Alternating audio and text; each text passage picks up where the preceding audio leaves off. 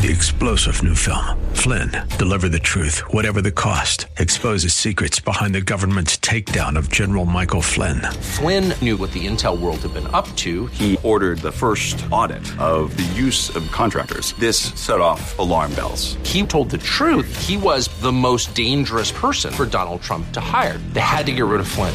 Flynn, deliver the truth, whatever the cost. Available now. Watch it today. Go to salemnow.com. Salemnow.com.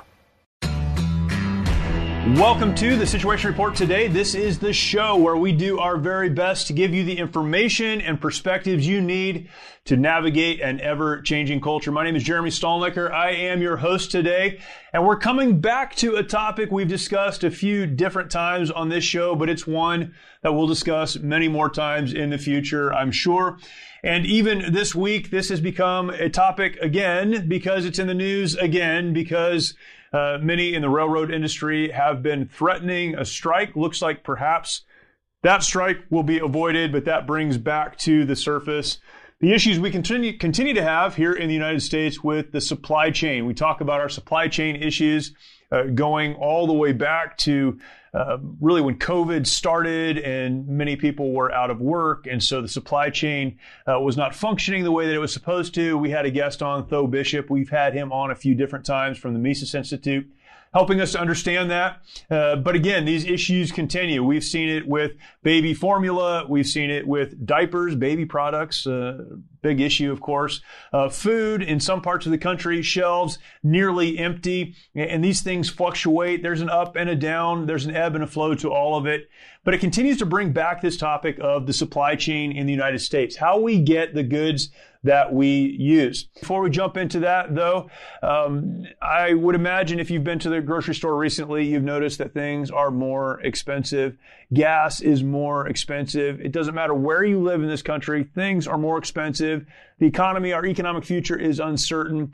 And we have to ask ourselves the question what is it that we can do to protect our financial future for our families, for our children? What can we do personally? Uh, one of the things I would recommend is at least considering Uh, adding gold and silver into your IRA, your investment accounts. Take a look, figure out how to do that, and see if that is the right fit for you. The place that you can start is with Lear Capital. Call Lear Capital, and you can get their free precious metals investor guide. You can also ask them about their Lear Advantage IRA that lets you transfer or roll over your old 401k or IRA into a gold and silver tax advantage IRA. Plus, Lear is offering right now Crazy shipping, uh, free shipping, and up to $15,000 in bonus gold or silver with a qualified purchase. This is something you at least need to take a look at. You can call for details 800 489 6450. Lear Capital is the most rated precious metals company on consumer affairs with a near perfect rating on Trustpilot. Call them at 800 489 6450. That is 800 489 6450. Calling that number, you will get your your free kit, and there you will learn how gold has performed during periods of inflation, government debt, interest rate hikes, economic crashes, even wars, and how in all of those gold has been the financial bedrock asset in portfolios. Uh, one of the things I, I love about Lear Capital is that they are an American owned company, proud to do business with Americans that share conservative values. Write this number down 800 489 6450. Call them today, or if you don't want to call, you can click the link below in the show description and the show notes. Check them out. You will do yourself a great service by at least investigating Lear and what they have to offer. For many of us, if you're like me, you hear term the term supply chain and you have an idea of what that means but maybe don't fully understand how what's happening somewhere else impacts you directly and so grateful today to have on actually two guests and uh, a bit of a, an economic roundtable, if you will, talking about these issues with two men who spend a lot of time thinking about them. Uh, we have on with us today William Anderson. William is a fellow of the Mises Institute and a retired professor of economics at Frostburg State University. He earned his MA in economics from Clemson University and his PhD in economics from Auburn University, where he was a Mises Research Fellow. He writes and edits much of the content that you'll find on uh, Mises.org, which again, Tho Bishop has talked a lot about with us. So many great resources there. And uh, William even talks about this again as the interview concludes. But such a great mind on just economics generally and how what's happening in the economic world impacts us directly. Grateful to have him on. We also have with us today Jim Nellis. Jim Nellis is the Senior Vice President of global supply chain management for Bluebird. And uh, man, he, he is dealing with this every single day. And again, you'll hear in the interview such an incredible perspective on what is happening. Uh, I'll read from his bio. In his current role, he is responsible for optimizing Bluebird's global supply chain, ensuring best in class cost quality and throughput, and forging long term strategic partnerships to secure critical components. He's been doing this for more than 20 years. He is truly an expert on the supply chain. And man, we had a great conversation. I learned so much. I, I, I always approach economic conversations uh, very hesitantly because I, I have had classes. I have tried to understand. I read articles. I do my best, uh, but there's math involved. And I always struggle with the math. Uh, thankfully, we have a great conversation today about the supply chain, what it is, how it impacts us, what can be done and even how we as consumers can uh, really hedge uh, our lives against what potentially could happen in the future if it doesn't go well. So many great conversations, and uh, very grateful to be able to share this interview with you.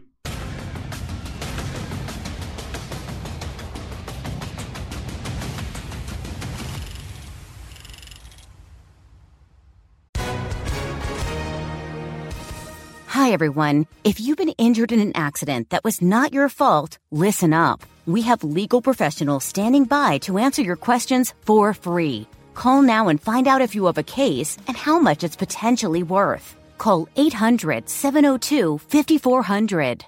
I'm here with spokesman John Wolf. So, John, tell everyone listening who should call right now. Well, Maria, first off, thank you for having me here. It's always nice to answer the listeners' questions.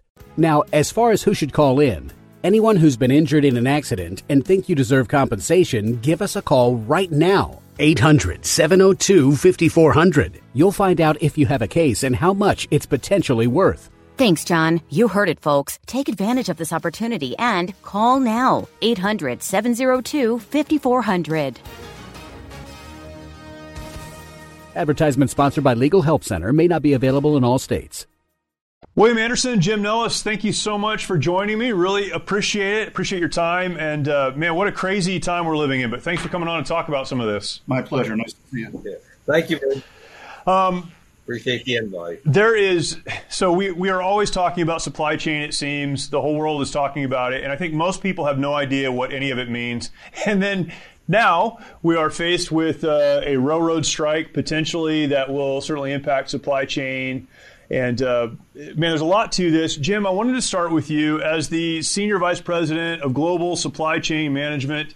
Um, I know you have a unique perspective on this. I would imagine this is something that you spend a lot of time, if not worrying about, thinking about.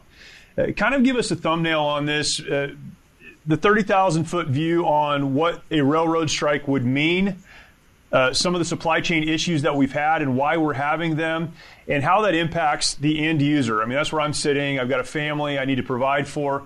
Uh, what does all of this mean on a you know, every man kind of level? Well, let's start with the railroad strike. And fortunately, it looks like they're going to avert the strike. So um, they, they agreed yesterday in principle to an agreement. They'll have to still ratify that with their union members.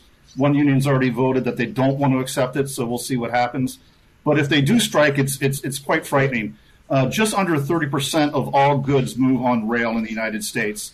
A railroad strike would cost the economy about $2 billion a day and it would hit us in some areas that could really hurt um, agricultural products uh, and bulk chemicals as well as automobiles. Now, think about bulk chemicals. If you don't get chlorine, what can't you do? You can't chlorinate your water, then you can't drink your water. So that could lead, if it went extended for an extended period of time, not only to a food crisis, but a health crisis, along with just a further devastation to the U.S. economy. Um, I don't believe that the government would allow a protracted, a protracted strike. I think they would step in and deem it illegal and, and basically force them to accept the recommendation of the federal government's uh, presidential emergency board. But we'll see what happens. Yeah. Um, William, we talk a lot about supply chain. This is just the next kind of iteration of that, but we've been talking about this for a couple of years. Um, as an economist, can you give us a a perspective on when we talk about supply chain? What are we what are we actually talking about? All right. When we okay, number one, you have to understand something. The United States is a very complex economy. We, you and I, consume goods that are made or produced perhaps even up to thousands of miles away. All right, certainly, and that therefore goods have to be transported, not just goods, but also component parts. Uh, and uh, think, for example, of uh, gasoline. You say, well, uh, gasoline is moved by pipeline. Well, ethanol is not. All right, and ethanol is a required additive in most gasolines, and most ethanol is moved by rail. You cannot move it by pipeline because it eats the seals. The alcohol eats the seals, and so you think, oh, see, all those those new tank cars on trains. All right, now that is uh, a railroad strike means that ethanol is not getting to the refineries, and so therefore the refineries would have to shut down, especially a place like California where they, you know they pay absolute fealty to uh, whatever the hmm. pollution laws is. That nobody they would never allow. Oh well, we'll just have uh, gasoline without ethanol for a while. They would never allow that, no matter what, even if it meant shutting yeah. down the whole economy. Yeah and so you have to keep in mind that, you know, with this kind of complexity, that you would have it, you know, and, and it goes back again all the way to the source. Let's say, for example, uh, agricultural products. That means crops rotting in the fields. It doesn't mean, oh, we'll put them away and then later on we'll pick them up. No, some, you know, some crops that are, are moved uh, would be done, uh, that are moved by rail you can't just all of a sudden say, okay, well, we'll just haul yeah. it by truck because you don't have the capacity or the contractual relationships to do that. So what you're talking about, you, what you do is you start from the final product, you start working backward and think of component parts, how it all gets together, and uh, and in the end, uh, the uh, what we have is one big mess. How much of um this mess is because of you know two reasons we've been given in the last couple of years is COVID, um, employee shortages, people who are working just aren't available, and, the other one is um, you know what's happening in uh, Eastern Europe. How, how much do those events kind of globally impact the supply chain issues that we've been been dealing with? And I know both of you have probably an opinion on that. Sure. So I, I, think COVID was a catalyst that exposed a lot of the weaknesses in the supply chain. Uh, it wasn't just COVID. Another thing that helped to ex, uh, exploit the supply chain issues is a number of companies over the last 20 years have gone to just-in-time delivery and minimizing their inventory. And that is mm. fine when the supply chain is running smoothly. When there's a hiccup, mm. they run out of inventory, they can't make their parts, or they can't get the components to make their parts, which means they can't supply the rest of the people um, over reliance on offshoring and low cost country sourcing. Uh, when your supply chain extends into China and Vietnam and places like that, uh, it's very easy to get a hiccup. And then the labor shortage as well. But there's one other aspect of this that I think is really contributing to the supply chain issues, and I think that's the overregulation on the part of the government of the different aspects of supply chain. Um, I'll give you a great example. There are some amazing American soldiers in the ages of 18 to 20 years old who drive 18 wheeler trucks for the, for the military. They are forbidden by law from driving across state lines as a private uh, cons- uh, commercial driver. They can get a driver's mm-hmm. license at a consumer, or excuse me, a, uh, a, a commercial driver's license at the age of 18, but they must remain in their home state. They can't cross state lines. That's ridiculous. In California, you can't bring a truck with an engine older than 2006 onto yeah. into California. As of December 31st of this year, that goes up to 2010. That's going to take another 80,000 trucks off the road in California. California law AB5, which was the gig economy law aimed at trying to get Uber to hire people, that's going to take another 70,000, up to 70,000 trucks off the California highways. And last, I think there's a labor issue. Uh, if you look at the power that the railroads have, we just talked about that. but also the longshoremen and the dock workers on the West Coast. They've been working without a contract since July 1st. Uh, they're threatening to strike. They haven't done that yet. But the two biggest issues that they're fighting on one is automation of the ports. They are fighting very hard to keep the ports from being automated, which is why the Port of Los Angeles and the Port of Long Beach rank as the bottom two efficient ports in the world.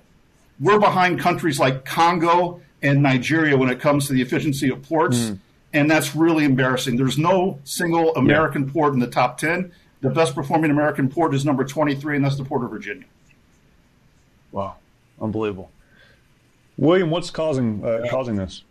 Well, and let, let, me let me go on with that too, because uh, understand that about 40% of our imports come in through the Port of Los yeah. Angeles and the, uh, the Port of Long Beach. So this is not a trivial issue. And, uh, and this goes all the way back because most, um, most of your trade now, and, you know, in terms of import, what's, what's actually transported via, uh, via boat is done by containers. Container shipping is the is the method by which we do it. And if you think about before how long it took to load up a ship uh, with the old way, and then once we went to containers, that it was much much faster process. Well, unions don't like that because number one, it takes away from the need of union workers, and thus it takes away their powers. And the Longshoremen's Union for years has been not only uh, very militant, it's been very, very corrupt and it um, and uh, so you get that that kind of uh, thing where they you know that uh, and it's been protected by Democratic politicians. Yeah. And so, uh, in a place like California, where the Demo- it, this is a one-party state, and I, I live in yeah. California, I can tell you, it's yeah, I live in California state. too. I feel like you guys are beating up on me a little bit, but I'm glad to know, William, you're here too. So we're all yeah, suffering. Although I'm in, I'm in Placer County, which is not a Democrat yeah. county, and it's actually fairly well run. But um, the uh, the problem that you know these these things that it's bad enough, but you know you if you don't have COVID, okay, you still you you have. Uh, a system that functions because people generally show up for work on time. There are weaknesses. I absolutely agree with you that COVID exposed a lot of the weaknesses, but um, also what happened was that uh, when you know that when when people were ready to go back, it was hard to put these things hmm. together precisely because of the regulatory system. Like you talk about California taking trucks off the road it you know they just what you have is legislators just set these arbitrary dates uh, and you know uh, trust me that a car in a truck in 2006 its emissions are are not going to be anything I'm not even insignificantly greater or worse than emissions from a 2010 vehicle, but it's just the California legislature doing things because they can do it. And so this is a that you end up with a real problem. And also keep in mind that the people passing this legislation and the governor signing the legislation, uh, Governor Newsom, that they do not bear a cost for the chaos that comes afterwards. You know, you know why is it? Because well, you know their big thing, frankly, the thing that runs democratic politics is the sexual revolution and uh, and as long as they are fairly radical in the sexual revolution for whatever reason, voters in hmm. California are going to vote that. And what they'll do with everything else when stuff blows up, you know, when it's hard to get when shelves are empty, and it's hard to get goods on the shelf. Well, you just blame capitalism. And now, okay, you've got a ready-made hmm. uh, thing. You blame, uh, you know, the this company or that company, whatnot. Uh, you blame uh, the price system. You you know you you know it's just yeah. all consp- then it becomes yeah. a conspiracy. So. And that takes us to an interesting question, and one that is being uh, a statement that's being even pushed today is that the government is creating the supply chain crisis. The government is creating yeah. it. Now, I think we could say they are creating it through policy, but when we talk about the government creating the supply chain issue, is that an intentional creation of a problem so that the government has to solve it. Um, when, when, we talk about that, when we say that, what do we what do we mean by that? Is it just they're not good at this, or they're intentionally trying to hurt the economy? Well, they're they're definitely not good at it, um, and yeah. I don't know if they're necessarily trying to hurt the economy as much as they are trying to put forth their agenda, and the the side effects of their agenda be damned for the rest of the world. So, for example. Mm we talked about the emissions uh, with the different truck engines and the dates of the truck engines. That's a purely um, random line in the sand that they've drawn to help push a green initiative. The yep. the gig economy is to try to help more union members get into place, right? That AB five law in California. Um, the the the the the stimulus act that they passed, 1.3 trillion dollars mm. in, in stimulus. Guess what? Only 17 billion of that goes to U.S. ports. 17 billion of that. As a comparison, 65 billion is going to help um, give better broadband to people who don't have broadband. So we can't get right. the goods into the country that we need to, to build the, the materials and to get stuff to the store shelves, but we're not spending the money to get it fixed. Instead, we're trying to get equity in roads and bridges and things like that, and that's not really going to help the economy at all. In fact, it's going to hurt it. Yeah. No, and, and what you have to understand, okay, the people passing this are politicians. Yeah. Okay, they they do not have, you know, they, they may have a personal stake in that they're inconvenienced by their idiocy, like every, you know, like the rest of us.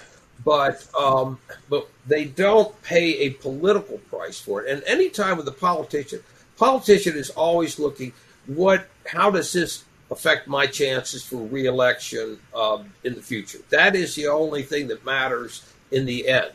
Uh, these they are not guardians of the economy. They're not people that say, "Man, what we really want is for you know people to really have the opportunity to live well." If that were the case in a private enterprise economy, then they would, you know, there would nobody would be needing their you know the politician services, or nobody yeah. would think about it. So, I, but I think that the other the other part of it, uh, I never want to give them too much credit. You know, I've never, you know, most politicians that I have talked to, and I've God, I've talked to them from you know from Al Gore to George W. Bush to whatever, that they're pretty clueless. Uh, they it, it's it's the rare politician that actually can sit down and have a halfway intelligent discussion of economics. That they're not going to do. They're going to be. Uh, they're they're going to to hold to a lot of pretty crackpot ideas.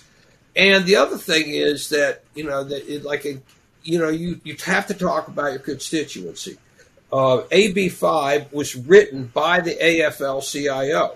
Now the AFL-CIO, for all of the the rhetoric that says we represent all workers, that's nonsense. Of course, they don't represent all workers. They can't represent all workers. They don't want mm. to represent all workers. They want to represent themselves because they want benefits. And the only way that they can get extra benefits for their people is to exclude other mm-hmm. people. You, it's a wealth transfer, and you got to have people to transfer. You know that that you know workers. Uh, and and by the way, it's not transferring wealth from the company, no matter what they say. AB five did not transfer wealth from the uh, from the billionaires. It transferred wealth right. from the people who lost their jobs. Right. And, you know, that was where the wealth transfer comes. But getting a politician to see that, number one, and getting them to care is another thing. I mean, remember when freelance writers lost their jobs, the uh, woman from San Diego who uh, originally sponsored AB5, her retort was, well, those weren't very good jobs yeah. anyway. Yeah. And so, in other words, that it's basically screw right. you. Um, here, you know, this, you see this, this is my middle finger. And, um, and so that's uh, you know that's where it goes. And so you you have to understand that again, if their agenda causes a problem, why then it's capitalism. Yep. It's free enterprise. It's these uh, business executives. It's like Robert Reich. There's no inflation. They're just greedy corporations. Oh, okay. Well, that's yep. that and and and every progressive uh, reposts that on Facebook, you know, and and, and it becomes their religion. It's it's all that uh, the, that middle finger policy that uh, is driving everything. That's going to be my new my new phrase: middle finger policies. Uh, what what are um, policies. So let's, we've got midterm elections coming up. I don't know how much that's going to impact this. A new president gets into office. Let's say the right person gets into office, sitting in the seat. They have the ability to make whatever decisions they want to make. So we're talking about a very, a very uh, utopian world here. Uh, what are the right policies that could be put in place now that would turn this thing around? What are some things that need to be done to get us back to where things are working well? Well, I think we've already talked about some of them, such as repealing the uh, that you must be 21 years old to drive a truck, because what that causes is a whole generation of people who may want a career as a truck driver go into construction or bricklaying or something like that because yeah. they don't have the opportunity yeah. to make money. You, you, lose that. I'd like to see a lot of these other laws re, uh, repealed, where you have to have a certain um, a, a, certain year engine in your truck to get into uh, California.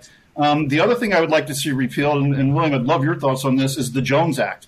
Uh, it's not very well known, but the Jones Act is a law that says you can't ship from one U.S. port to another U.S. port unless the, the boat meets four requirements. It must have been built in the United States. It must be 75% owned by U.S. citizens. It must be 75% manned by U.S. citizens, and it must fly the U.S. flag. As of yesterday, there were 100 ships that met that requirement in the world and they're all older wow. ships, and they they're much more expensive to operate. And what does this mean? It basically means that if a ship leaves Shanghai and has uh, half of its container loads are meant for Hawaii. If it stops in Hawaii, it cannot continue to the port of Los Angeles and unload the rest of it. So what happens is that wow. ship leaves Shanghai, goes to the port of Los Angeles, everything gets unloaded there, and then it gets put on one of these 100 boats, 100 ships, and shipped back to Hawaii.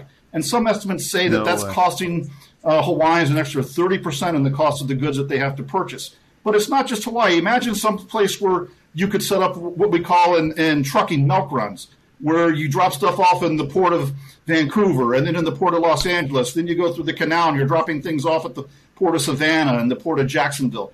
That would cut costs tremendously and it would also reduce a lot of the uh, congestion at the ports. If we did some of those things, I think we'd be in great shape. Unbelievable. I'll tell you what, the Jones Act is one of these abominations. Hmm. And by the way, Trump, when he was president, refused to suspend the Jones Act even to get stuff to Puerto Rico. And in other words, that you had to uh, transport stuff uh, from the United States to Puerto Rico in one of these uh, cranky old tubs of which you speak and um, yeah, it's I mean it wreaks havoc in the cruise industry. It wreaks havoc. Period. It also creates a real problem, uh, especially you know on the coast because the uh, uh, you could you could do a lot better. You could let's say for example.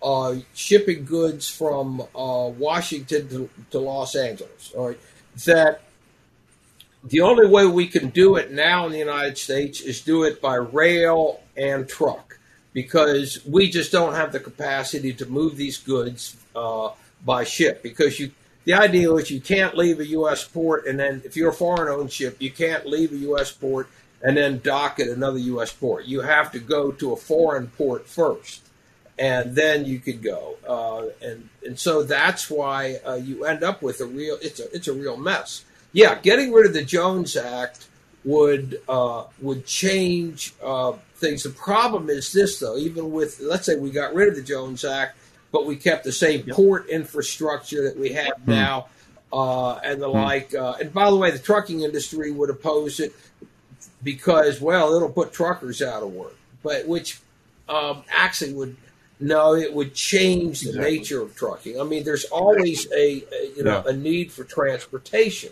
And I think that we, we really have to, you know, you, you have to understand that in a market system, if a if a service is useful, there's always going to be there's going to be a market for it. All right, you've got to find where that market is.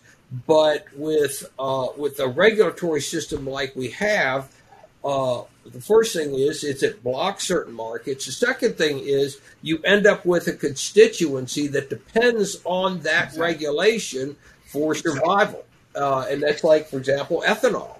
That you know nobody in their right mind would put ethanol in a vehicle. You know, I, I used to tell my students that you don't pour Jack Daniels in your car; you drink it. That's the proper use for it. but um, the uh, but what do you have? You've got uh, Iowa. Iowa's the first, you know, it's the first big political event for the presidential campaign. So you got all these guys going there and uh, singing the praises of ethanol.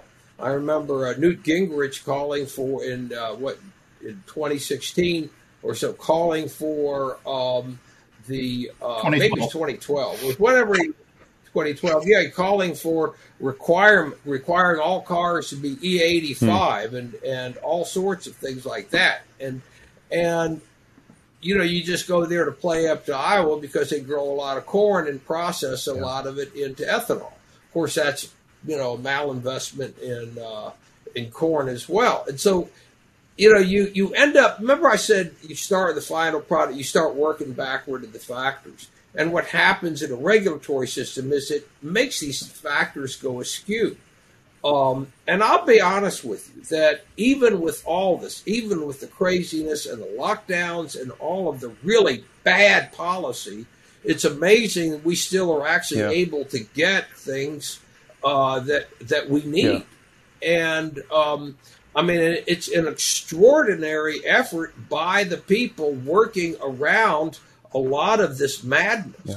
But what happens, yeah. you know, if the government really, really cracks down and starts getting really crazy? At some point, the system could really break down, and then, you know, you would see a lot of chaos, and it would not be pretty.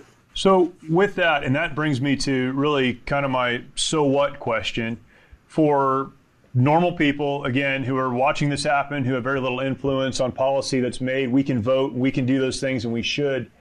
But as you know, households, as individuals um, who need to look down the road and say it's not a perfect world, it's not a utopian society. We don't know what the next administration is going to do. What is your advice, each one of you, from a different perspective? What's your advice to people like me? I've got four kids. I've got a, a house in the suburbs. Uh, I, I need to somehow hedge against what potentially could happen. What what's some advice that that people need to to heed, and how can they begin to prepare for some of these things? I think preparedness takes a, a couple of different faces. I mean, number one, you've got to get out there and vote. You've got to vote for people that will talk about the issues and will make a public commitment to doing the right thing. And you have to support those folks, you, and you've got to make sure that this becomes an issue. Number two is you really need to start looking at um, your your household consumption. And I'm not saying start hoarding things, but there's you know it wouldn't be a bad idea to to have some extra canned goods around. It wouldn't be a bad idea to have some um, freeze dried food sitting around for if something happens. I mean, we're, if we're we're gonna we're looking at serious food problems coming into this year and next year because of the fertilizer shortage that's coming from the war in Ukraine. So it's being prepared, it's voting, and it's making this a, a, topic that you talk about with, with friends and with family so that they can understand the importance of this. And let me give you one other example of how this impacts the everyday person, right? The U.S. Um, is a major exporter of soybeans to, to China. Brazil is the second largest um, exporter of soybeans to China. Brazil said, you know what? We want to beat America. So they looked where the soybeans were grown in Brazil. They looked at the closest port and they invested a ton of money in infrastructure, both in the roads and in the port. And now they can get soybeans from Brazil to China less expensive than we can from the U.S. to China. And so we're, we're at the verge of losing our status of exporting that. That hurts farmers. That hurts people in the middle of the country. And no one talks about that. It's not a sexy topic, but it's a topic that impacts people's lives and impacts their ability to go spend money, which then you know contributes to the rest of the economy. Yeah, you know, I, I think you know that the first thing that came to mind is uh, you know the Mormon you know church you know Mormons are supposed to uh, uh, have like a year's supply of food on hand. You know, generally you know with canned goods or freeze dried goods stuff like that. It's prob it's not a bad idea anyway. It's kind of like makes you know try to try to keep things uh, available. I mean, it's it's hard to know, uh, you know, and I and I'm very very reluctant to uh, to constantly be uh, predicting just the collapse of the world. I mean, that's uh, I'm not Alex Jones, uh, and uh, I remember that um, you know, in 1982, uh, when Doug Casey wrote in Reason that we are about to enter the, the Greater Depression, and this is going to happen. And then he kept on referring to it. And, you know, 40 years later, he just finally gave up and said, We're in the Greater Depression. And uh, the, uh, but I, I, think, you know, that, but not have a Pollyanna look, a view of the, of the world because I'm always amazed at how, how hard our people work to, to put things together, to patch things together, to make things work. But at the same time, you've got you know you've got a political system out there that is becoming more and more destructive. And uh, you know, unfortunately, the most the two most uh, destructive political systems are you know state political systems are are um, in you know major cities and you know major you know place major states. I mean New York and California, and um, and so those are places you know that now the new port of New York is nothing like it used to be by any means, but um, but certainly California is because we do so much trade through Asia, and uh, I I think that you you have to understand that that that these things can happen you want to have some kind of line of defense, personal defense. It won't last forever. I mean, if things really collapse like crazy and go nutso, we probably are going to get caught up with it one way or the other. And um, and there's not, you know, we we would have to always try to, you know, go through the cracks. But at the same time, I think, you know, that uh, doing things that we're doing right now, talking about it, you know, getting the word out to people. Uh, and you know maybe we can you know help make a difference. That's good. Uh, one of the ways, William, that a lot of people can find out about what's going on is through the Mises Institute. Can you talk about that for just a second and how people can connect with you guys there? Well, I think, uh, yeah, you first you go to our webpage, you know, Mises.org. Uh, I'm the uh, one of the editors for that. Most of the articles you'll see on that webpage are the ones that, that I've edited, you know, come you know that come through. Um, and so that's my personal connection there, and I've yeah. written a lot for it as well. Uh, but it's it's not just daily articles. My gosh, it's it's events, it's books, uh, it's yeah. speakers and the like, and they put out a lot of uh, of material that uh, all the way from from very I think you know ac- you know academically rich uh, material like what you would see from Professor Peter Klein uh, to the more practical stuff, the things that you read on our page or on our blog and the like. So I would, you know, it it had there are a lot of things uh, that that page has and that you know the institute has that I think would very very uh, very very helpful. That's great, Jim. Where can people follow you, the work that you're doing, and uh, you have such a clear mind on this. People need to to get behind that. Yeah. Yeah, so you can find a lot of my writings on the National Pulse website uh, that's edited by Raheem Kassam. You can also Great. follow me on Truth Social at yeah. Big Jim six five five five. That's capital B I G, capital J I M six five five five, and I'll also be setting up a Substack here in the next couple of weeks. Awesome, William Anderson and Jim Nellis. Thank you so much. Really appreciate your insights on all this. So important. Well, thank you. Have a great day. Thank you. You too. Have yep. a good day. My Pillow is having their biggest sheet sale of the year. You all have helped build My Pillow into the amazing company that it is today. Now, Mike Lindell, inventor and CEO, wants to give back exclusively to his listeners. The Percale and Giza Dream bed sheet sets are available in a variety of colors and sizes, and they are all on sale for as low as $29.98 with our listener promo code. Order now because when they're gone, they're gone. The Percale and Giza Dream sheets are breathable and have a cool, crisp feel. They come with a 10 year warranty and a 60 day money back guarantee. Don't miss out on this incredible offer. There's a limited supply, so be sure to order now. Call 1 800 870 0283. Use the promo code SITREP or go to mypillow.com, click on the radio listener square, and use promo code SITREP. I listened to interviews like that one, and maybe you had the same response. I'm so thankful there are actual experts that know what's going on in the world, and I'm glad that we can talk to them.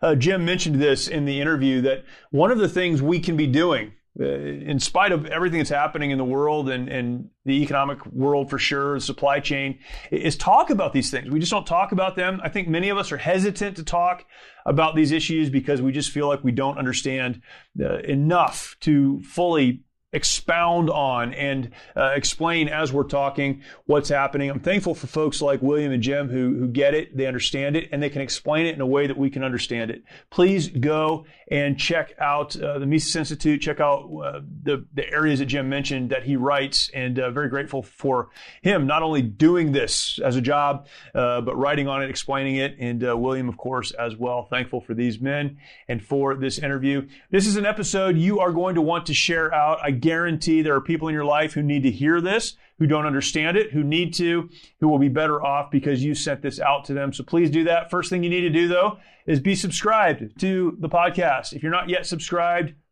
subscribe. I don't know what you're waiting for. Subscribe uh, right there on your favorite podcast platform, the one you're listening from. That'd be awesome. Leave us a rating if you can. That helps us, of course. That helps the show. And then once you've done that, go over to YouTube. You can find our channel, The Situation Report, on YouTube subscribe, hit the notification bell, leave us a comment, share this content out. Uh, you may say, what does that do for you? Well, for you, it allows you to have access to the content that we provide at no cost to you. We want to make sure that you have that. For us, it gives us the opportunity to continue preparing, providing, and creating content like this, having conversations like this. And uh, again, our goal is that uh, you'll be helped in the culture in which we live as quickly as things are changing. We need a source for the right information and perspectives. And we want this show, The Situation Report, to be that for you. So subscribe on your favorite podcast platform. Make sure you're subscribed to our channel. And that would be fantastic. Really appreciate you listening and or watching today. Look forward to talking to you next time. Many of our veterans feel they need to fight their battles alone. This self-isolation has led to the staggering statistic of more than 20 veterans taking their lives every day.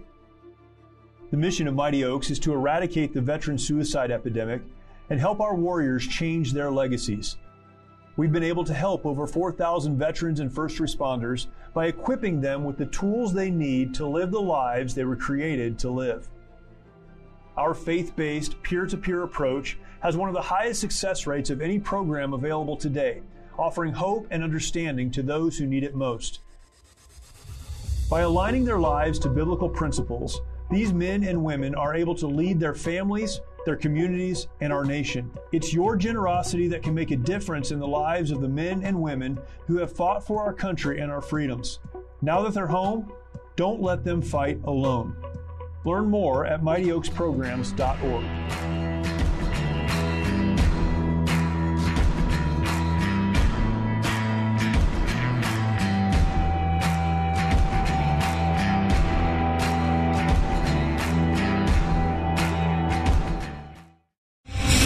Three star general Michael J. Flynn, head of the Pentagon Intelligence Agency, knew all the government's dirty secrets. He was one of the most respected generals in the military. Flynn knew what the intel world had been up to. He understood its funding. He ordered the first audit of the use of contractors. This set off alarm bells.